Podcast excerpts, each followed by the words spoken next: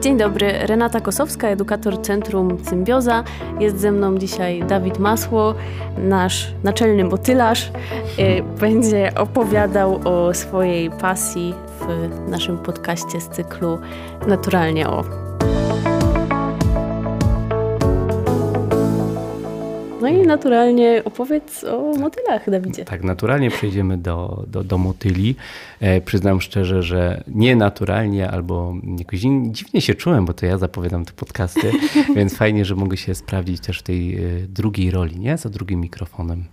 Powiedz, skąd u ciebie pasja akurat do motyli? Z mhm. tylu owadów akurat one skradły twoje serce. Jak no, to się to stało? prawda. Ogromna, ogromna grupa, nawet u nas w Polsce tyle gatunków, tyle ciekawych rzędów, tyle różnych nud, nóg, odnóży, skrzydeł i, i tylko motyle, nie?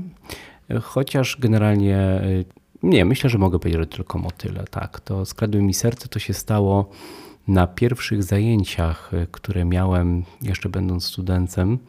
E, wyszedłem na tak zwane zajęcia terenowe. Wiesz, by... Wiem, jak to jest. No dokładnie. E, ty wiesz, jakby słuchacze mogą nie wiedzieć, to jest wtedy, gdy po prostu jakiś profesor, mentor bardzo często zabiera cię w teren, czyli po prostu chodzisz jakiś teren, zielony łąkę, Nieważne, po prostu w jakiś teren. Jakaś zieleń. Tak, zieleń, e, można tak zgeneralizować i masz coś zrobić, w sensie dostajesz albo e, czerpak entomologiczny, albo A to to jest czerpak, bo może nasi słuchacze nie wiedzą. A tak, bo ja rzucam nazwami. tak, to jest, wyobraźcie sobie, że to jest taka po prostu obręcz jako do roweru na jakimś trzonku, czyli jakieś trzymadło ma i yy, po prostu kosicie tym trawę i to, co jest na tej trawie wpada do środka.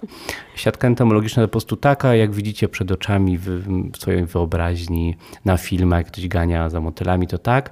W momencie, jak dotknąłem jej pierwszy raz, jak za dotknięciem czarodziejskiej różdżki. E, to takie trochę efemeryczne, ale tak było. A pamiętasz, Poczułem... co wpadło do tej siatki wtedy? O, to jest fajne. Tak, pamiętam, pamiętam. Poczułem, że to jest to i pierwszy oczywiście po krakowsku krakowiak, taki synonim jest, rusałka pawie oczko, myślę, taka nazwa polska, bo nad polskim jednak czasami muszę się zastanowić. Tak, to było pierwsze, co złapałem i pierwsze, co złapało mnie za serce, to motyla.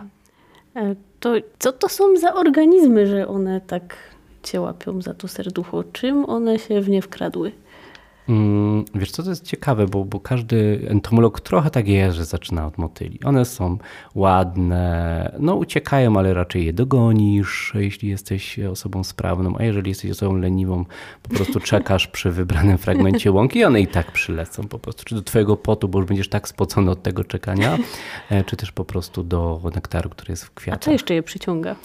E, na przykład odchody. To taka ciekawostka, bo Pot nie... i odchody, ciekawe, tak, tak, takie no, piękne stworzenia mm, mają takie Nie, nikt o tym nie myśli. Preferencje. Tak, każdy widzi motyla na kwiecie, ale na kupie to już nie bardzo, prawda? Albo do tego, że faktycznie leci do ciebie mieniak, bo, bo takie motyle w Polsce są i one lecą do potu. Autentycznie, może nie jest to metoda badawcza, żeby do potu łapać, tak, ale, ale w ten sposób je wabią. Y, I nie tyle pięknem, mnie, zwa, mnie zwabiły do siebie o tyle, co taką różnorodnością tego, że to są owady o przeobrażeniu tak, zupełnym. Skrzydła motyli są bardzo różnorodne i piękne. Tak, tak. A jeszcze myślę w takim szerszym aspekcie tej, tego, mm, no muszę powiedzieć, tej metamorfozy, czyli, czyli tej, tego z, zmiennego jego trybu życia, bo jest jajo, jest larwa, e, o której też w ogóle ludzie nie myślą w kontekście tych pięknych klejnotów. Później jest ta poczwarka, no i taki mały prezencik, nie? Nie wiadomo, co z tego wyjdzie. niespodzianka. E, tak, niespodzianka. Jajko niespodzianka. Jajko niespodzianka, taka, taka przyrodnicza jajko niespodzianka. Jednocześnie sama słodycz nie wynika z tego cukru, że ją zjadasz, tylko obserwujesz tego, jak piękna jest przyroda. Pięknie powiedziane. Czy możemy uznać, że ta rusałka jest najbliższym tobie gatunkiem, czy jest jakiś inny? Nie, rusałka była pierwsza, yy, natomiast oj, tu miłość do motyli różnie mnie wiodła, ale jak tylko, pamiętam to jak dziś. Jak jesteś zmienny? Nie, nie jestem zmienny, aczkolwiek gdzieś tam widocznie to nie było na tyle trwałe, E, ale, ale faktycznie jak zobaczyłem pierwszy raz e, w Magórskim Parku Narodowym, na takiej łąkach na Żydowskim, to była Łemkowska wieś, jadłem wtedy bułkę z serem, dokładnie pamiętam, leciał... A te bułki nam się dzisiaj przewijają. Tak, bułki się przewijają. W ogóle bułki są ok, jak dla mnie. Wtedy też były i ser żółty także, ale to co się stało, to nadleciał paś e, żeglarz, żeglarek no. I, po prostu od tej chwili no nie opuszczam. To jest ten jeden, jedyny. Miłość do końca życia? No myślę, że tak. Na ten moment tak. M jak motyl. Tak, M jak motyl, tak, żeby już nie, nie, nie, nie mówiąc dosadnie, że M jak miłość, M jak miłość, M do motyli. E, I myślę, że to będzie trwało. A czy ta miłość do motyli e, też tak jak ta prawdziwa może dać łzy? Mm, wiesz co, może, może. E, jakby chcąc e, dobitnie to pokazać, e, jak zaczynasz swoją przygodę, jest, jest takie łakomstwo na kolekcjonerstwo tych motyli. Mm. Wiesz, i faktycznie jak gonisz takiego motyla i teren jest trudny, nie wiem, przypuśćmy są to kamienie, teren górzysty można sobie mm, tak wyobrazić, albo wpadasz nagle w jakąś młakę i masz, ma tak, i jesteś cały mokry i on ci po prostu odlatuje. Ty go gonisz, A. gonisz, gonisz i ci odlatuje, to po prostu jemu skrzydła się wznoszą, a tobie ręce opadają, brzydko mówiąc. Tak, ten wysiłek, bo mm, bardzo czasami jak badasz jakiś teren, mm, to faktycznie to motyle się odławia. Przyżyciowo oczywiście ich się nie zabija, tylko zagląda się w siatkę, bo trzeba się przyjrzeć z bliska. Trzeba sobie wyciągnąć czasem jakąś książkę, klucz do oznaczania, mm, czyli taką książkę, która was prowadzi po prostu po tych cechach charakterystycznych i pokazuje z jakim gatunkiem macie do czynienia i on wam ucieknie i czasami wiesz, że już nie będzie okazji, wiesz, że na przykład kończy Ostatnia się... szansa. Tak, dokładnie, to jest ta jedna ostatnia jedyna. szansa. Tak, jedna milion. jedyna. I bardzo często w motylach dziennych tak jest, szczególnie mm, weźmy pod uwagę te gatunki, które mają bardzo krótki okres pojawu. Nie masz tydzień, trafi ci się pogoda na trzy mhm. dni, jesteś w tym trzecim dniu i on ci uciekł. Jak tu nie płakać? A jakie gatunki takie najrzadsze udało ci się spotkać? Takie właśnie twoje jeden na milion? Mhm. O, to jest dobre pytanie. Takie rzadkie gatunki. Na pewno nie strzęp gługowiec. To jest taki, e, taki biały motyl, który bardzo często związany jest z sadami. Czy to ten, który krwawi? Tak, tak, dokładnie tak. Krwawe deszczek, bo, bo on dawniej był szeroko spotykany, pospolite, później weszły nam opryski niestety mm. i bardzo często te gąsienice które gołocą trochę te sady, powiedzmy sobie szczerze, e, ale są równie piękne, e, to sprawił, że jest rzadki, chociaż aktualnie na terenie całej Polski on nie jest taki rzadki, tak? ale jakby patrząc przez pryzmat swoich doświadczeń, spotkań z motylami, to jest jednym z rzadszym.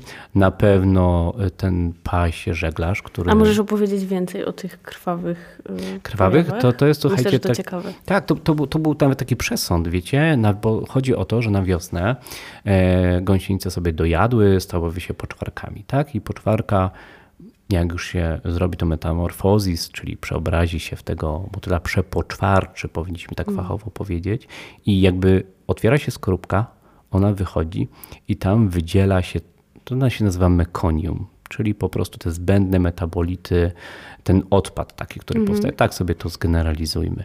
I on jest krwisto-czerwony i to są takie, takie, wiesz, krople, które spadają. Przemnóżcie sobie to przez ilość tych, tych poczwarek i nagle po prostu macie krwawy deszcz. I faktycznie to się tak określało.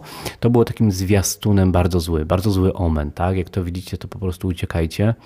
E, a szkoda uciekać, bo gdybyście zostali w takim sadzie, troszkę faktycznie te jabłonie byłyby nadgryzione. Może nie miałyby tak ogromnej liczby jabłek później, e, ale zobaczylibyście piękne, białe, duże, latające, latające niestrzępy, niestrzępy, które się, brzydko mówiąc, strasznie zużywają. One na początku są takie piękne, białe, a później te łuski, czyli ten pyłek w rozumieniu potocznym, ale to są łuski, one bardzo szybko odpadają. odpadają. I później one są praktycznie jak, e, wiecie, taka jedno, jednorazowa reklamówka. A to prawda, że można sobie nimi zatrzeć oko i też płakać?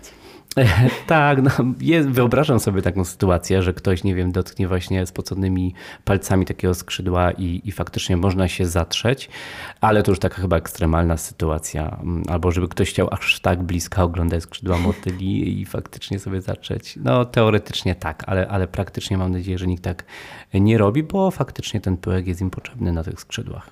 A do czego jest im potrzebny?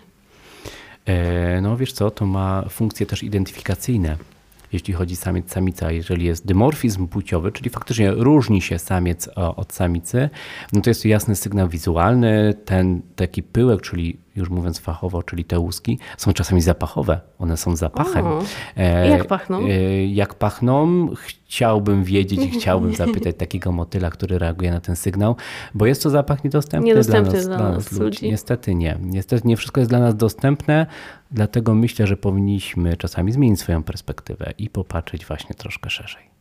Dziękuję Ci bardzo za rozmowę.